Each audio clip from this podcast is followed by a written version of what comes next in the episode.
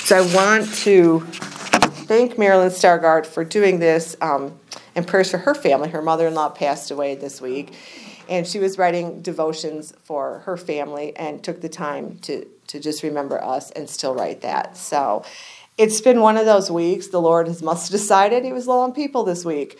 So He's been calling several of our members home. Um, one of them being our head elder at Redeemer, Mike Raisler. His wife is our preschool director here, Pat.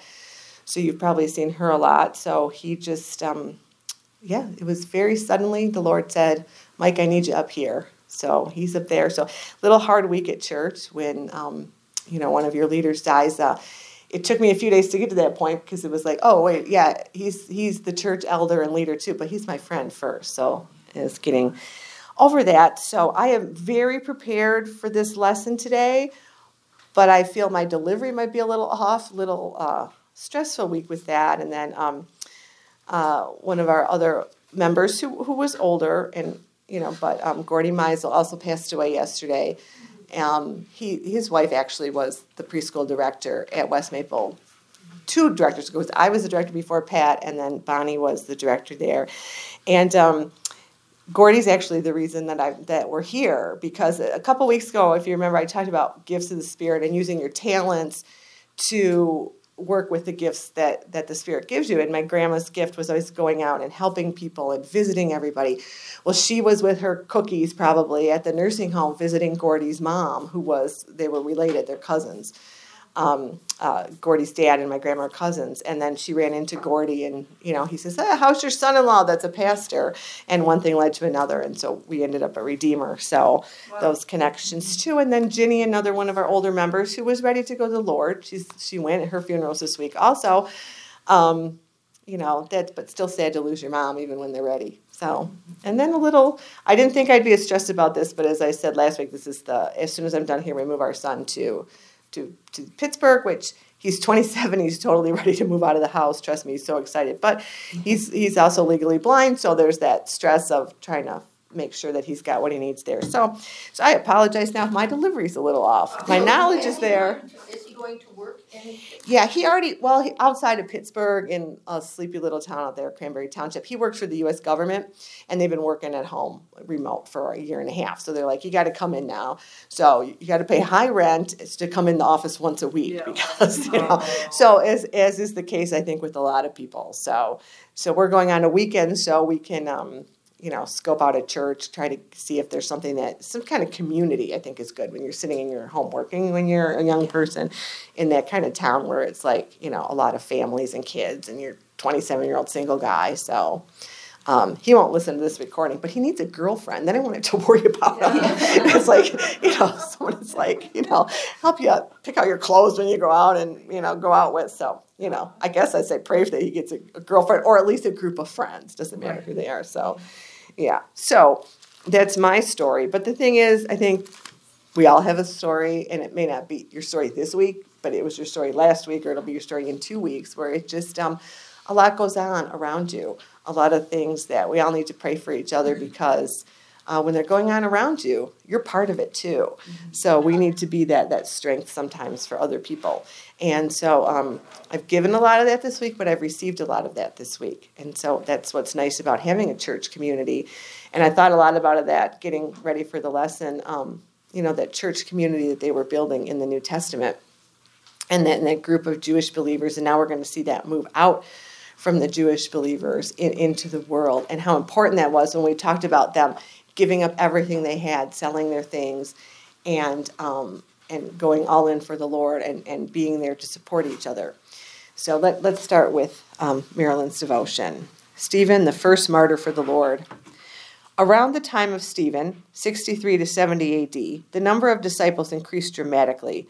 Centuries earlier, Alexander the Great, in a watershed decision, decided declared the Greek language universal, and the Hebrew Bible was translated into Greek and other geographically adjacent languages.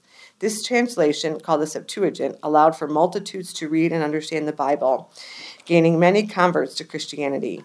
As the cultures assimilated, the Hellenistic or Greek Christians complained. Their widows are being overlooked in the daily distribution of food. Acts 6. The twelve decided to amend the situation. Brothers, choose seven men among you who are known to be full of the Holy Spirit and wisdom. It would not be right for us to neglect the ministry of the Word of God in order to wait on tables. Acts 6 2 and 3. The biblical statement seems to have carried the torch far into modern times. Now we have a biblically based excuse for no more waiting on tables. Let someone else do the dishes. All humor aside, Stephen, whose name means crown, was chosen to lead a group of seven disciples who would address this tenuous community need. Stephen was a man full of God's grace and power, did wonders and miraculous signs among the people. Verse 8. Opposition rose against Stephen from, the, from among the Jews from the synagogue of the freemen, the group of Jews who were part of the dispersion, a scattering of Jews when they were released from Babylon and Assyria and were violently opposed to the preaching of Stephen. They were extremely restive and hired protesters to rebuke and testify against his religious beliefs and the gospel truths he taught. They seized Stephen and brought him before the Sanhedrin, the supreme tribunal headed by the high priest, for faith in Jesus, whom he saw as Sanhedrin much more than simply a Jewish Messiah. Stephen had deep respect for Moses, for God's law, and the prophets. But when he challenged the Sanhedrin um, and said, You stiff necked people with uncircumcised hearts and ears, you are just like your fathers. You always resisted the Holy Spirit. You even killed those who predicted the coming of the righteous one, and now have betrayed and murdered him. He tells us this as his audience of angry wolves gnash their teeth at him. At this reflection, the crowds, like a pack of angry warthogs, rushed to the stone to stone him to death, and the hired rioters laid their clothes at the feet of none other than a young Saul, who stood watching and smiling with satisfaction. As these stones racked his body and the blood dripped from his face, we see the same holiness and portrait of Jesus on the cross, and Stephen, who lay dying, repeated the same words as Jesus. The stones lay in silent testimony to the great faith, trust, and grace at the courageous martyr Stephen. Let's pray. Dear Heavenly Father, we have so few opportunities to be a martyr for you, but through the Holy Spirit, please know that we, like Stephen and all other martyrs, would give our lives for your Son Jesus, who martyred himself for us. Oh, that we will one day meet Stephen in heaven when it is our time and see him aglow with the face of an angel. In Jesus' name we pray, Amen. Okay, so we are going to talk about Stephen today. Last time I taught this, I sort of skipped over. I didn't teach you this. Uh, we're going to be in. Um, yeah, we're in. We're not in any study guide. There's no handout for this. I just talk, and you can write down what you want. So if you have the handout, that's from Margaret, and that's a good supplement to what I teach. Um, and if you miss a week, you could do that at home, but it doesn't go with what I'm teaching directly. So if you try to keep up with that, it's just going to confuse you. So just listen. If there's notes you want to take, you know, write them in your Bible. Um, we have some paper back there if you just want to grab a piece of paper. Um, in in a perfect world, I would have an exact outline, but um, I change this as it goes as I'm getting ready for it, and it just it doesn't work for my teaching to have me to follow an outline exactly all the time, and so I just think you're going to get better teaching for me if it's you know it's like high school lecture, college lecture. You pick up what you want because a lot of this is going to be stuff you already know, and some of it will be new to you. Hopefully, there's a lot of new to you. Um, so, but we are starting in Acts, and we will be in Acts 7. We're going to talk about Stephen. Uh, actually, Acts 6, verse 8 is where we'll start.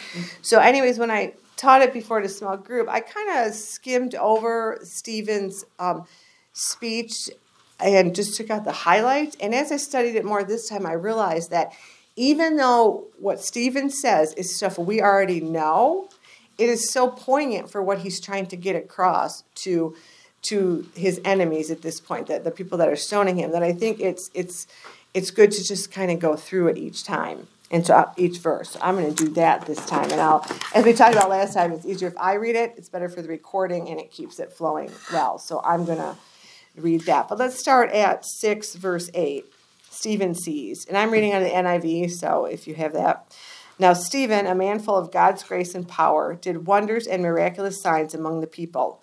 Opposition arose, however, from members of the synagogue of the freedmen, as it was called, Jews of Cyrene and Alexandria, as well as the provinces of Cilicia and Asia. These men began to argue with Stephen, but they could not stand up against his wisdom or the Spirit by whom he spoke.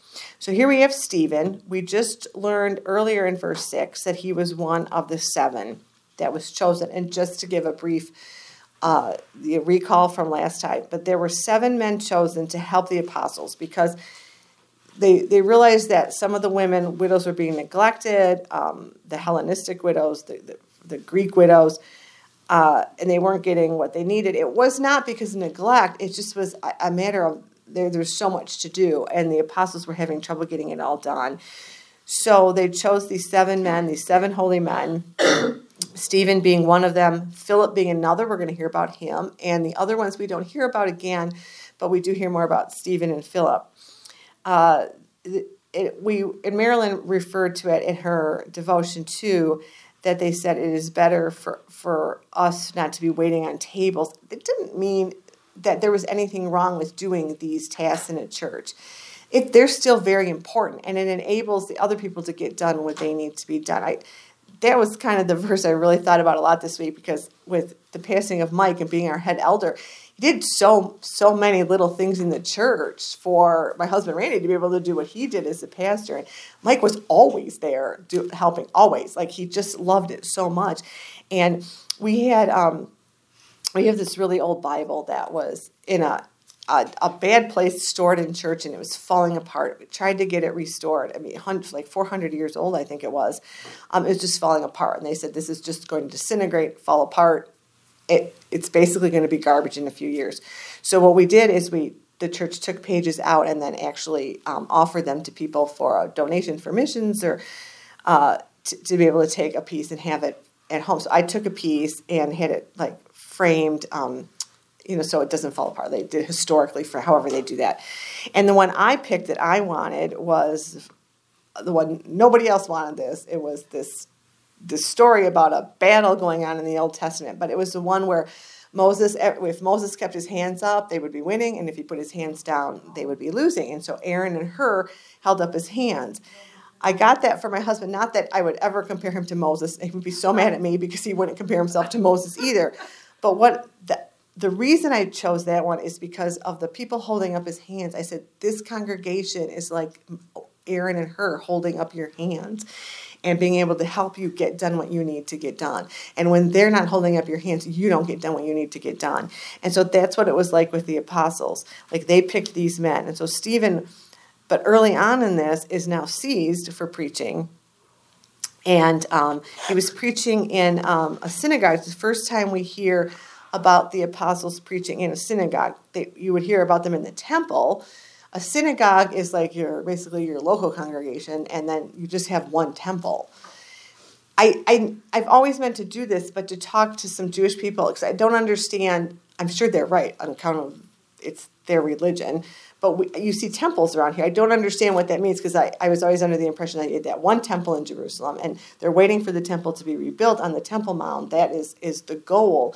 And so I thought everything else then would be called a synagogue, but you hear things called temples here. So I don't know how that um, that justifies itself with this. So if you ever have a chance to ask someone that goes to a temple, um, I think that would be just a side note be inter- interesting. So this is the synagogue of the freedmen. That that was a synagogue of people that used to be slaves. Um, this was in the area where where Saul lived, and so very likely he could be here. We find out later that he he was in this area. We'll see when Stephen gets stoned. So because Saul was a rabbi, we're going to hear a lot more about the background of Saul in our next lesson. But we're going to be introduced to him here, and this story of Stephen is really a bridge between between Peter and Saul, between um, the uh, the Jews getting uh, hearing the gospel and the Gentiles hearing the gospel. So Stephen is like the bridge. Then verse eleven. Um, I think let's go back to verse ten. But they could not six verse ten. But they could not stand up against his wisdom or the spirit by whom he spoke. So they're hearing him. They he's basically he knows more than they do about this he's this holy spirit's in him it's really hard to to stand up against them no matter how um, how much they want to. Then they secretly persuaded some men to say, We have heard Stephen speak words of blasphemy against Moses and against God. So the church leaders are, are getting. Uh, they're getting a group of enemies together. They're, they're basically like kind of talking people into it, almost in a way, hiring people to come in and be rioters. Like you actually see, unfortunately, these riots that happen around our country today, and they they will interview. They go out on the street, interview where these people are from. These are these are people that come in cross state lines to be part of this riot, and so we're getting this here. They're persuading some of these people to say things. Um, so they stirred up the people and the elders and the teachers of the law. They seized Stephen and brought him before the Sanhedrin. And the Sanhedrin again was, um, well, there was the Jerusalem, and in Jerusalem there was the Grand San- Sanhedrin, but in every town they had a Sanhedrin too of these of the Jewish leaders chosen from high priests, elders, head of prominent families, scribes, lawyers, Pharisees, Sadducees. So they're in in this local town in front of uh, they're going to be in, he's going to be in front of the Sanhedrin. They produce witnesses who testify, This fellow never stopped speaking against this holy place and against the law. For we have heard him say that this Jesus of Nazareth will destroy this place and change the customs as Moses handed down to us. So here's the charges against him. He spoke against Moses, which would be a very gr- uh, grievous sin if you're an Old Testament believing Jew and he spoke against you know against the laws and he spoke against the holy place and the customs. And so what stephen is going to do now is he's going to make his defense against all of these charges. Verse 15 all who were sitting in the sanhedrin looked intently at stephen and they saw his face was like the face of an angel. And side note there's about um, 390 to 400 um, 80 different synagogues in the Jerusalem area at this time. Wow. So quite a few. And they were divided up kind of by criteria, like this one was the freedmen one.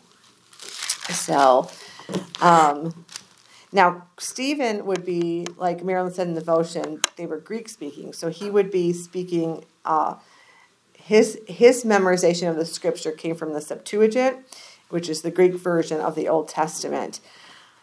Um, there's if you're studying this even further than I'm going, there's a few differences between the Greek version and the and the Hebrew version. Um, very slight differences, so people will use that as a tool to say this is wrong or that's wrong. But when you really get into studying it, those things can all be um, clarified, and then they do actually come together. So um, I don't know how far you guys get into this, but I was starting to go down that rabbit hole and like too far on that one. Um, you're going to see as I read through here, watch for some specific things. Stephen is going to point out a lot that there's blessings outside the land, outside the land that God has chosen for his people, outside the Holy Land, outside Jerusalem. Important that Stephen's doing this because he is an outsider. He's, he's a Hellenistic Jew. By the way, the Jews, there's a lot of tension between the Jerusalem Jews and the Hellenistic Jews. The Jerusalem Jews have a big list of people they don't like, and the Hellenistic Jews are on that list. So there's that tension already that they don't like Stephen. Um, so he's going to talk a lot about that. You don't have to be there in Jerusalem. You don't, that, that's not the only place God is. So we're going to see that come come out quite a bit, but he's going to use the Old Testament to prove his point. Because they're thinking that you have to worship at, at the temple in Jerusalem, you have to, to do all the customs just like they're doing now. So watch for that one. Um, and he's going to also bring out that the gospel is um, preached to the Jews throughout the Old Testament, meaning this promise of the Messiah is there. He's not making this up. It's not something all of a sudden they made up that, that Jesus came and he's the fulfillment of everything. That's promised, and we know that through all the, the prophecies. Um, and he's going to again use the defense of the Old Testament patriarchs.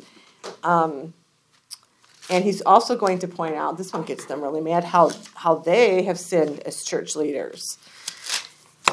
And um, okay, okay, these are my. This is what I do. Like every time I come up with something new, I have my phone by my bed and I text myself at night, and then come downstairs to my desk and make a little post-it note. So that's why it's. It, that's why I realized that to, to, keep studying the same thing in the Bible is okay. Because you worry, like, oh, have they already heard that? Have they already studied that? But these are all my notes from the first time I did it, and yet I still have to make all these other notes from the next time I studied it, too. So even though it's only been one year apart, I'm learning some new things. So Stephen gives this speech to the Sanhedrin. It's, I believe, the longest dialogue in, in the Bible, the, the longest single dialogue, or close to it, but um, it, it's very long. Um, so this starts in chapter 7.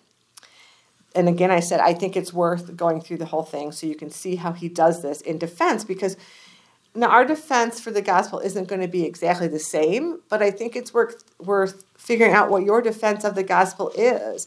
And I think if I don't give homework, but if I did give homework, I think that would be the thing, and that would be the takeaway from today, because we have to defend it, and I think we find ourselves at a loss for words so many times, or, or we don't have a game plan. And so you see what Stephen's game plan is. He knew the Bible. And so game plan number one, know the Bible.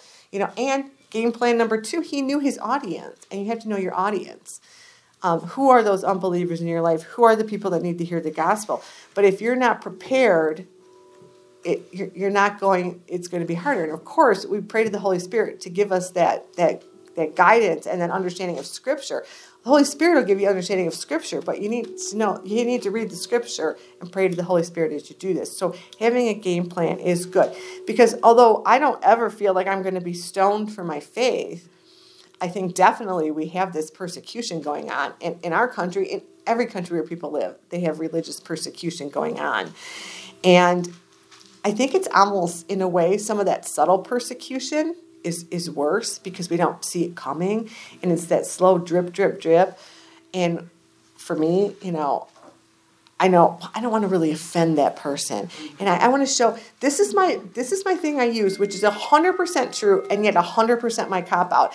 I just want to show the love of jesus because it's all about love. It is but I love my kids. It doesn't mean I let them do anything they want or believe anything they want. If you love somebody, you want them on the right track. So that often is my, you know, I don't want to offend them because Jesus is just love. So as long as I love everybody, I don't really have to say, you know, I don't really have to tell them the truth of God's word. Now, I also need to pray for the discernment and the guidance of the Holy Spirit because you just don't walk in a room and start telling people, you miserable sinner, you're not going to heaven. That's not how we do it either. But I think that's um, a conversation we have with the Lord through prayer and, and, and with the Holy Spirit, but, but having that game plan on how to do it. And I have found that the Holy Spirit will give you back those Bible verses when you need it. It's amazing. They come through, they come in your head, and you're like, oh, yeah.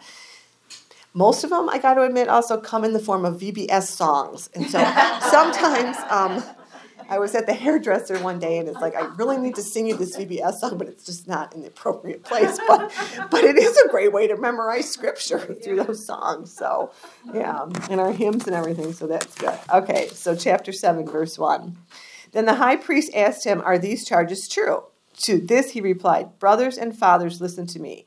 The God of glory appeared to our father Abraham while he was still in Mesopotamia, before he lived in Haran. Leave your country and your people, God said, and go to the land I will show you.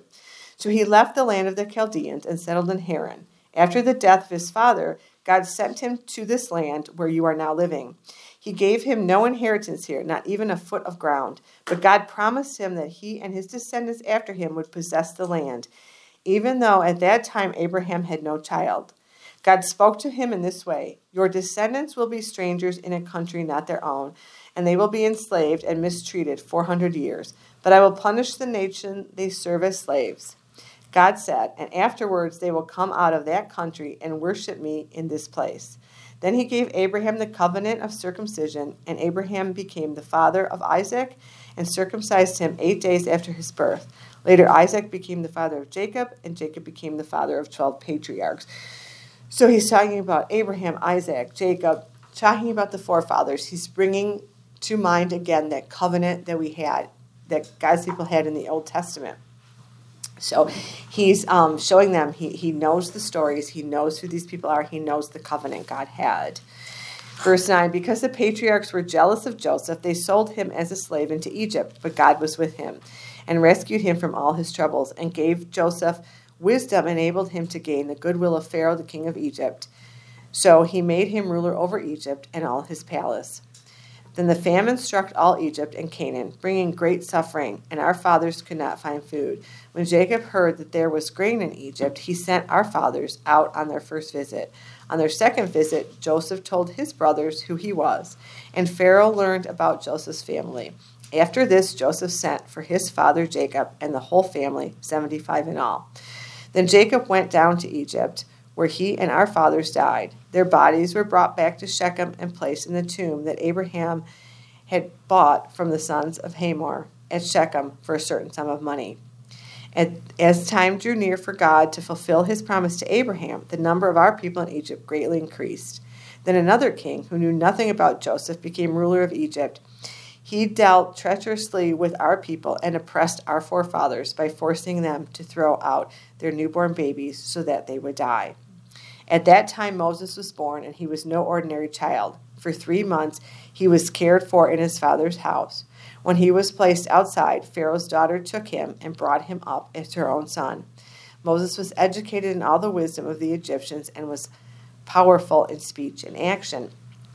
So they're claiming he's blaspheming against Moses. He's going to tell them the story of Moses, just just like it's written in the Bible. He's he's quoting the Bible to the people because that's the greatest defense. He also showed how God is with people even outside of their of Jerusalem, outside of the, the promised land. 23. When Moses was 40 years old, he decided to visit his fellow Israelites. He saw one of them being mistreated by an Egyptian, so he went to his defense and avenged him by killing the Egyptian. Moses thought that his own people would realize that God was using him to rescue them, but they did not. The next day, Moses came upon two Israelites who were fighting. He tried to reconcile them by saying, Men, you are brothers. Why do you want to hurt each other? But the man who was mistreating the other pushed Moses aside and said, Who made your ruler made you ruler and judge over us? Do you want to kill me as you killed the Egyptians yesterday? When Moses heard this, he fled to Midian, where he settled as a foreigner and had two sons. Moses is 40, 40, 40. 40 years in Egypt, 40 years in Midian, 40 years in the desert. So, um, verse 30, after, oh, it says that. I hear I thought I was throwing something at you. verse 30 says it. Okay. Um, so much for my extra wisdom. After 40 years had passed, an angel appeared to Moses in the flames of a burning bush in the desert near Mount Sinai. When he saw this, he was amazed at the sight, and he went over and looked more closely. He heard the, the Lord's voice I am the God of your forefathers, the God of Abraham, Isaac, and Jacob. Moses trembled with fear and did not dare to look. Again, God is on holy ground outside of the temple. Holy ground is where God is, not where the temple is. When because they're picking up, the Sadducees are picking up on these little things that he's saying because he's digging this at them. Then the Lord said to him, Take off your sandals. The place where you are standing is holy ground. I have indeed seen the oppression of my people in Egypt. I have heard their groaning and have come down to set them free. Now come, I will send you back to Egypt. This is the same Moses whom they had rejected with the words, who made you ruler and judge. He was sent to be their ruler and deliverer by God Himself through the angel who appeared to him in the bush. And the angel, so that's probably Jesus incarnate. It's not an angel, it's the angel of the Lord. He led them out of Egypt and did wonders and miraculous signs in Egypt at the Red Sea and for 40 years in the desert. this is that Moses who told the Israelites, God will send you a prophet like me from your own people. So here he's saying, okay, this Jesus idea did not come from us. This came from your Old Testament. This came from your Moses who you accused me of, of blasphemy um, when I spoke about him. So bringing it all back to this is already written. He was in the assembly in the desert with the angel who spoke to him at Mount Sinai and with our fathers, and he received living words to pass on to us. 39. But our fathers refused to obey him. Instead, they rejected him and in their hearts turned back to Egypt. They told Aaron, Make us gods who will go before us, and for this fellow Moses who led us out of Egypt. We don't know what has happened to him. That was the time they made an idol in the form of a calf. They brought sacrifices to it and held a celebration in honor of what their hands had made. But God turned away and gave them over to worship of the heavenly bodies. This agrees with what is written in the book of the prophets. Did you bring me sacrifices and offerings? Forty years in the desert, O house of Israel. You had lifted a, a shrine of Molech and, and the star of your God Rephaim the idols you made to worship. Therefore, I will send you into exile beyond Babylon. Our forefathers, oh, let me stop there. So, again, they also know the other part of that story where um, the Levites killed, um, went around with swords attached to them and, and killed about 3,000 people for their disbelief. And they would have heard the story that 3,000, about 3,000 people came to believe at Pentecost, which was the, the Feast of Pentecost was also the feast of where you celebrate the giving of the law, the Feast of Weeks. So they know that those things are coordinating. Stephen keeps coordinating these things for them. So they're seeing this picture. And um, I and the Sanhedrins are like, oh yeah, we never thought of that way. You're right. They're like, no, they're getting madder and madder and madder at this point. Um, our four, verse 44 our forefathers had the tabernacle of the testimony with them in the desert it had been made as god directed moses according to the pattern he had seen having received the tabernacle our fathers under joseph brought it with them when they took the land from i'm sorry under joshua brought it with them when they took the land from the nations God drove out before them. It remained in the land until the time of David.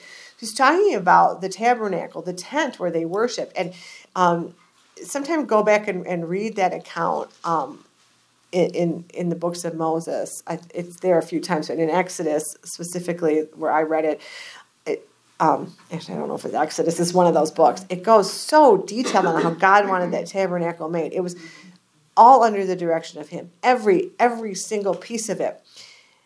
God never said when they got to the promised land, now I need you to build a temple. That was not his idea. This was the idea of David. David asked him if he could build a temple. It remained in the land until the time of David, who enjoyed God's favor and asked if he might provide the dwelling place for God, for the God of Jacob. But it was Solomon who built a house for him. So it was it was a, a man's idea to build the temple, and actually became the undoing of Solomon um, when he became he had all those riches and started um, worshiping false gods. So um, that God's dwelling was in that tabernacle in the wilderness outside of Jerusalem. So not that God wasn't present in the temple, but what um, what Stephen again is saying, God is the, the holy ground is where God is. Verse 49 Heaven is my throne. Oh, uh, verse 48. However, the Most High does not live in a house made by men, as the prophet says, and he's quoting Isaiah here. Um, Heaven is my throne, and the earth is my footstool. What kind of house will you build for me? Or where will my resting place be? Has not my hand made all these things? So God's in heaven. And then um, Stephen um, uh, goes in to really insult them. He's saying, verse 51, you stiff necked people with uncircumcised hearts uncircumcised heart are saying that you're not um, in that uh, uh, relationship with God that you need to be that covenant relationship. Um, your uncircumcised hearts and ears. You are just like your fathers. You always resist the Holy Spirit. Was there ever a prophet your fathers did not persecute? They even killed those who predicted the coming of the righteous one. And now you have betrayed and murdered him. You who have received the law that was put into effect through the angels, but have not obeyed it. So then we get to the stoning of Stephen. Um, Stephen's going to see Jesus. This is verse 45. He's the only one actually recorded here seeing Jesus in this stature next to the Heavenly Father. Um, so, verse 54 When they heard this, they were furious and gnashed their teeth at him. But Stephen, full of the Holy Spirit, looked up to heaven and saw the glory of God and Jesus standing at the right hand of God. Jesus is standing at the right hand of God. When someone is standing and not sitting at someone's right hand, standing indicates there's more work to do. So Jesus had more work to do. He's preparing for his second coming. He's not done. He's not sitting at the right hand of his Father here. So they would understand that that the standing thing. Look, he said, I see heaven open and the Son of Man standing at the right hand of God. He doesn't say other people saw it. We don't know that, but it seems like Stephen is just seeing that. At this, they covered their ears and yelling at the top of their voices, they all rushed at him, dragging him out of the city and began to stone him. Meanwhile, the witnesses laid their clothes at the feet of a young man named Saul. This is chilling. Here's Saul standing there. It's not recorded that he said anything, that he did anything. He's just standing there observing what had happened. He is going to be their leader. It was common that when you would go out to do the work of stoning someone, you would take off your outer garments, uh, like to give you more flexibility, whatever, to do the stoning.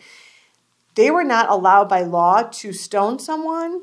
The Jews were not under Roman law, except if if it was a temple offense because because the temple had its own justice system under the Sanhedrin. So that's why they're allowed to kill somebody in, in Roman society and get away with it. Verse 58 While they were stoning him, Stephen prayed, Lord Jesus, receive my spirit. Then he fell on his knees and cried out, Lord, do not hold this sin against them. When he said this, when he had said this, he fell asleep. So it's so reminiscent of Jesus on the cross. Father, forgive them, for they know not what they do. So Stephen is asking for the forgiveness. He fell asleep. I think this was God from my study is yeah very merciful that the lord took him right away because stoning can take a long time and of course obviously it would be very painful so the lord took him right away so um so what this is doing also is it's it's going to now scare the people and it, the gospel's going to spread but it, it negatively it really scared the jews in in the jerusalem area and they're not all like they're kind of turning away now. They're like, eh, we're not going to do this. We're not going to follow him. And so you're going to see slowly happening through Acts is that this church movement now becomes a Gentile church movement. And um, it's going to start here with Stephen and then with Philip. And we're going to see Philip. Oh, and just on a side note of the martyrs, um, tradition, we use a lot of tradition to figure out what happened with the martyrs, and tradition comes from words being passed down, but also writings of other historical leaders at the time. There's a lot of there's a lot of history that goes with the with the Bible that's not in the Bible. It's not an inspired word, and so people have studied that, especially like people like Josephus, to see what uh, tradition is that happened to the other apostles. So tradition has it that they were um, martyred. Um, we do see in a in a few chapters that James he is mentioned in the Bible as being martyred by the sword. The rest we do not know what happens to them from the sources of the Bible. So, and some of the of the uh, theologians will differ in it, but we see that all the possibility of John um, are all martyred. John lived to be um, to a very old age. He was um, on the island of Patmos. Um, he was exiled there for preaching the gospel. Um, then most certainly, according to theologians, he didn't die there. He went back to Ephesus.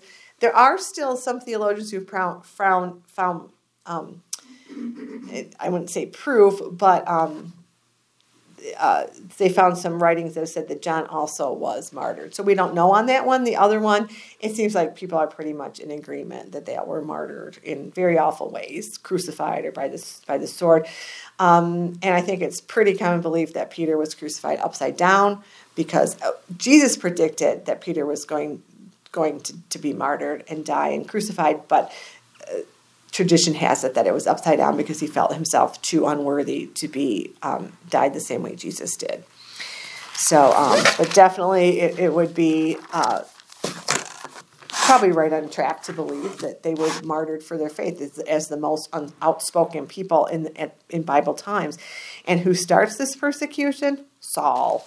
So, verse 8 is at the beginning, it says, uh, On that day, a great persecution broke out against the church at Jerusalem, and all except the apostles were scattered throughout Judea and Samaria. Godly men buried Stephen and mourned deeply for him. But Saul began to destroy the church, going from house to house. He dragged off men and women and put them in prison. Um, it doesn't say he put them to death, but we're pretty sure as we read into Paul that that that was the result for some of this that they were probably they probably died. Says the apostles stayed in Jerusalem. They did. They were the the Jerusalem church, but we have people like um like Philip going out in, into the world. Um, some say that when Paul talks a lot about the cross he has to bear, and some people think that's a, maybe a physical um, malady that he has, but others say that it could also be that that weight he has around his neck that he was responsible for the persecution of so many followers of the Lord. So, which is, I would say, um, even if that's not the one he's talking about, that had to weigh heavy on him because he comes one of the was arguably the most prolific spreader of the gospel, but yet he started out killing these people. So, um, just going to read you a little bit about Philip and Samaria, and then I'm going to talk about who the Samaritans are. So, Philip in Samaria, chapter 8, verse 4 those who had been scattered preached the word wherever they went. Philip went down to the city of Samaria. Down is anything away from the temple is down. When you're going to the temple, it'll say in the Bible they went up, and when they're going away from the temple, it's going down. And he proclaimed the Christ there. When the crowds heard Philip and saw the miraculous signs he did, they all paid close attention to what he said. With shrieks, evil spirits came out of many, and many paralytics and cripples were healed. So there was great joy in the city. And there's some other stories we'll talk about next week about a sorcerer and about the, how the apostles had to come down and witness this for themselves. But I want to go back, if you want to go back with me to John 4, to the story of the woman at the well. Andrea? Yes. What say about going up and down? When you see in the Bible, it says like he went down to Samaria. That means when you're going away from the temple, the Bible will say you're going down somewhere. And when the Bible says they went up to Jerusalem, it's because they're going toward the temple. So I don't know if that's going to change your life knowing that. It just it was interesting little study of words there. So, um, so we're going to talk about the woman of the well in John four. The it's important, and and Jesus says, that's. Let me just, I don't written down. Going to go back for you. You don't have to follow this one if you want to go to John 4. But Jesus says in the beginning of Acts, when Luke is talking about Jesus' last words to the disciples before he's taken up into heaven, he says, But you will receive power when the Holy Spirit comes on you, and you will be my witnesses in Jerusalem and in all of Judea and Samaria and the ends of the earth. Samaria is, is called out specifically because the Jews hated the Samaritan, to Samaritans. That's why when the story of the Good Samaritan has even more relevance because when you know that the Jews and the Samaritans did not get along. And the reason is the the Jewish people basically thought the Samaritans were the counterfeiters of Judaism. They were they called them half breeds, and this came because um, well the, the the Holy Land is divided into into two parts the the northern kingdom and the southern kingdom. Israel is the northern kingdom with Samaria as the capital, and Judea is a southern kingdom with Jerusalem as the capital a lot about this in the Old Testament if you want to do your own further study. But in 730, in 722 BC, the Assyrians conquered the nor- northern Israel, uh, the, the northern kingdom. The leaders were captured, and foreign, the Assyrians brought in foreigners to intermix um, and mingle with this remnant that was left. So, what you had now is cultural and religious differences mixing with the very strict religious practices of the Jewish people, of the ancient Jewish people. So um, now they're they have some of Moses' laws, but they don't always interpret everything the same. They have their own temple. They also have false gods mixed in there, so you can see why the purity of Jesus, uh, you know, God's chosen people is like, eh, we don't really like you. You are half breeds.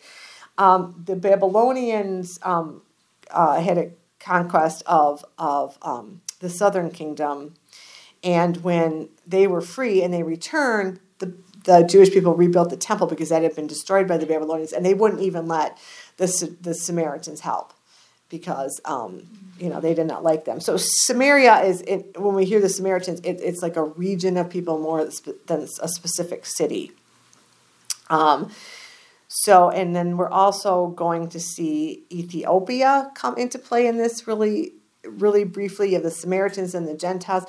And when the Ethiopians come into play in our next lesson, it's just a way of, again, uh, it's almost a different kind of people than the Gentiles because they're they're they know the Jewish laws, they worship the Jewish God, um, but they don't they don't know um, they don't know Jesus yet. So so before we get to the Gentiles, we're going to have to go to these other groups, but the Samaritans is the big one. And this is how deep this goes. In John 4, Jesus is going to talk to the Samaritan woman. This is the longest dialogue recorded that Jesus did with Samaritan woman. And what I love too is it's a dialogue with a woman. People say that like the Bible's got to be made up and you know by the writers. There's so many. You would not back when when this was written, and we know how old the Bible is from at least from going to like the Dead Sea Scrolls. We know it's ancient, even going back that far. You wouldn't you wouldn't be writing about women. It like a, a, a mortal writer would not write about a woman to get his point across, but Jesus never discerned with that.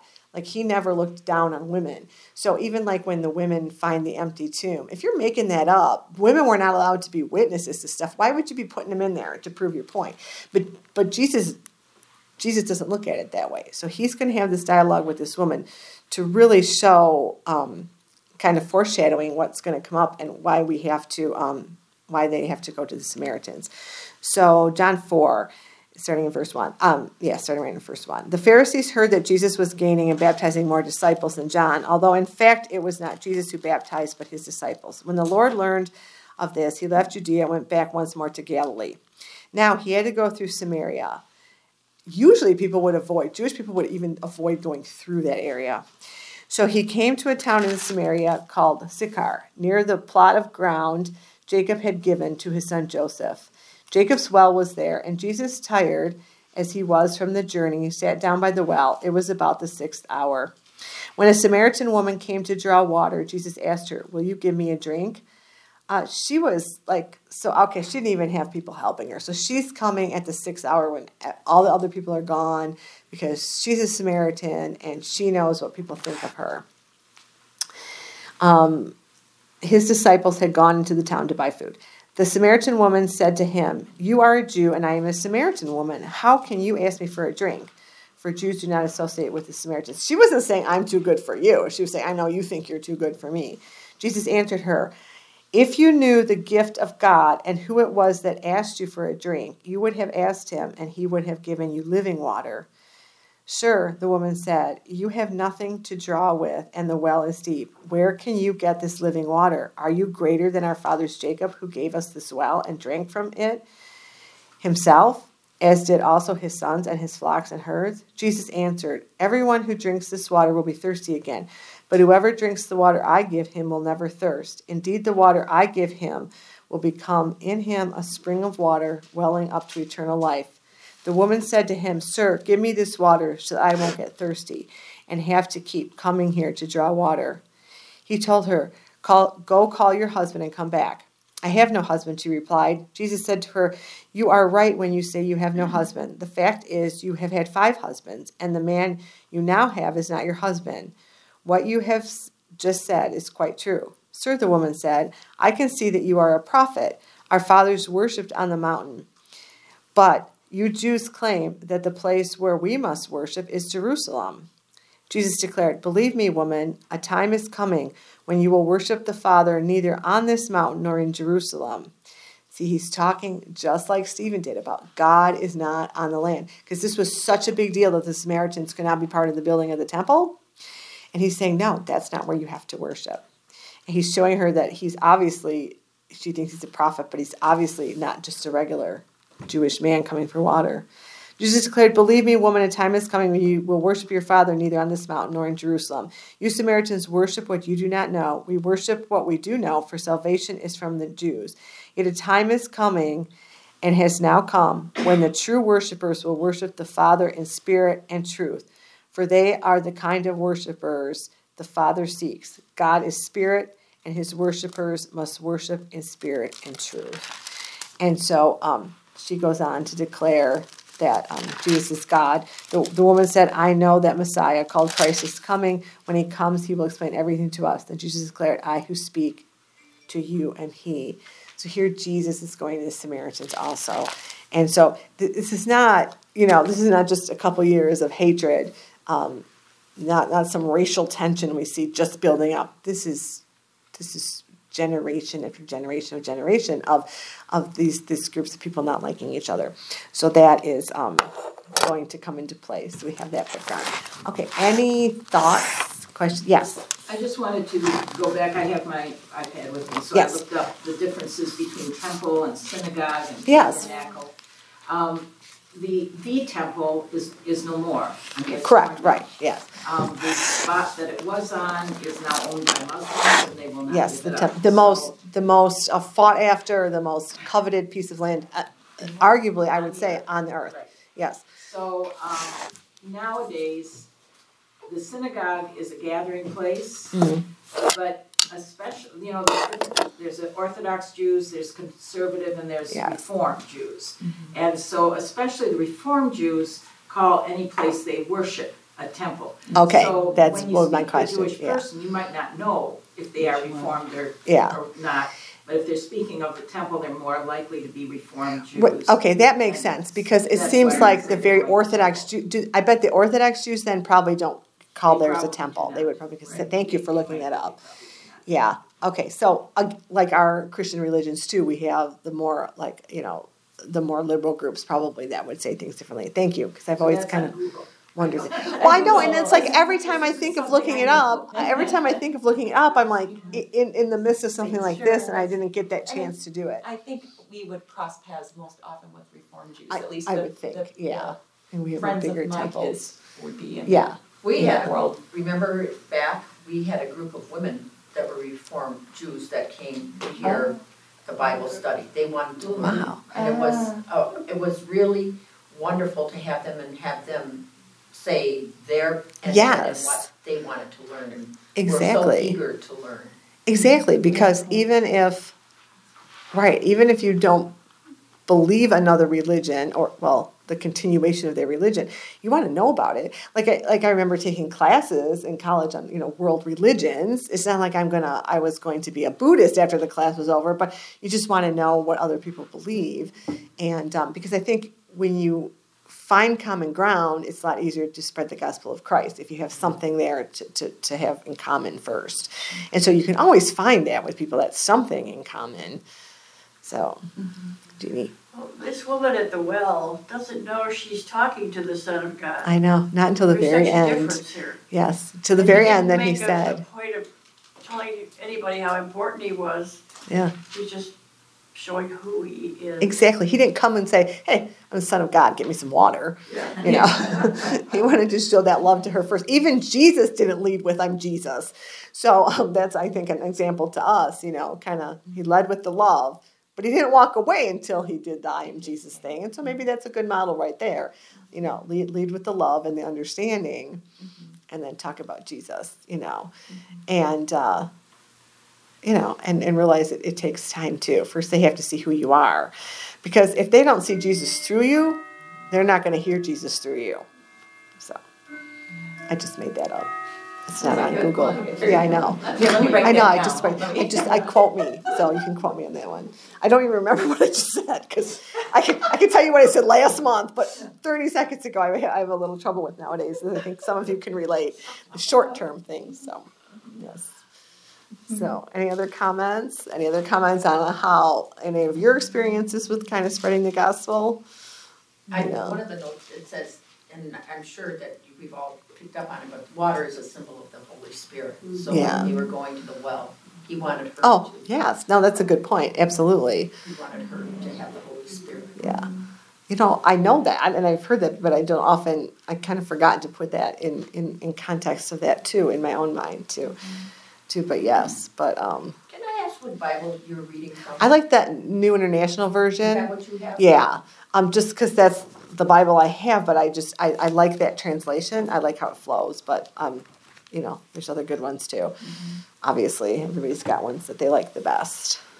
So I like the ideal one is that parallel one, but though they're so big, and then you don't have any room for writing notes in there or anything. And they make such great Bibles now with the Bible bookstores. If you're, but it's hard, I think, at our ages to get a new Bible because you have notes in your old one. But they make such nice ones with actual margins in that you can take notes in, and I think that's. I know good. Margaret had her Bible redone three times. Oh wow! Rebound, because she had all those. Yeah, you don't want to take them out, so yeah. So yeah, I just think it's remarkable how long, that, that you, you commented that it might be the longest dialogue in the Bible, Stephen's speech. to Yeah, Sanhedrin, That they let him keep going. You know, that that's they. a really good point. Yeah, they yeah. just, he had that opportunity to speak so much and, and, I mean, it, it ends up that, I mean, I, I, I don't know if anybody can relate to this, but when someone's talking to you and you've kind of decided you disagree with them on the first thing they say, yeah, like stop listening or, or just find fault in everything you hear. And then there's those people that are better at listening, so maybe all that time, there were those that did, that were persuaded, that weren't the loud voices at the end that, you know, Right. picked up the stones. and But maybe the it's fact- part of the process of getting to defend yourself. You're allowed to mm-hmm. speak it out. But I'm telling you, never once in my marriage has either one of us gotten a dialogue this long. No, same. Like, never, never. We try to refute it. We're two lines in, and the other one's refuting their own point. So, So yeah, that's a good point that it is very long and he got to go through and refute all of all of the charges that, that were against him. And yet, even though he had great uh, arguments, they they still stoned him anyway. They were so angry with him. So I think more angry with him that he could. Ref- I'm just guessing. More angry that he could refute the charges than that he they said he did them in the first place because he had a really good argument for all of them. Yeah. But it created text for us to, to Yeah. read, to hear, to, you know. It did. It did. And like I said, the first time I, I taught, I thought, oh, we know this part. Oh, we don't need to go through it again. But you see what he's trying to do when you read through Yeah. it and how he uses that. Yeah. Um, You know, um, yeah. Okay. So we close with prayer. Does anybody want to close with prayer for us? And I can do that. But I always leave that open to you guys. That would be helpful to me and always nice to hear your voices too. So let's hold our hands. Dear Lord, thank you for bringing us together once again with this group of godly women to study your scripture even deeper and and learn the meaning you have for us in, in our day and age, that we may go out and be unashamed of the gospel like Stephen and face our foes and our opponents and our doubters and preach your word, Jesus Christ, who died and rose again, that we may go to heaven. Please be with all of those that are grieving today because there's something in everyone's life right now that that is sad that on, on this earth but on the other side of heaven thank you for welcoming so many new people in, into your presence lately. Be with all of us that are traveling be with all of us that are the rocks to other people that are going through stuff all of those of us that are sick and all the things that we have in our hearts lord. Please listen to us be with us and answer them and answer our prayers in the way that you see fit. In your name we pray amen. Amen.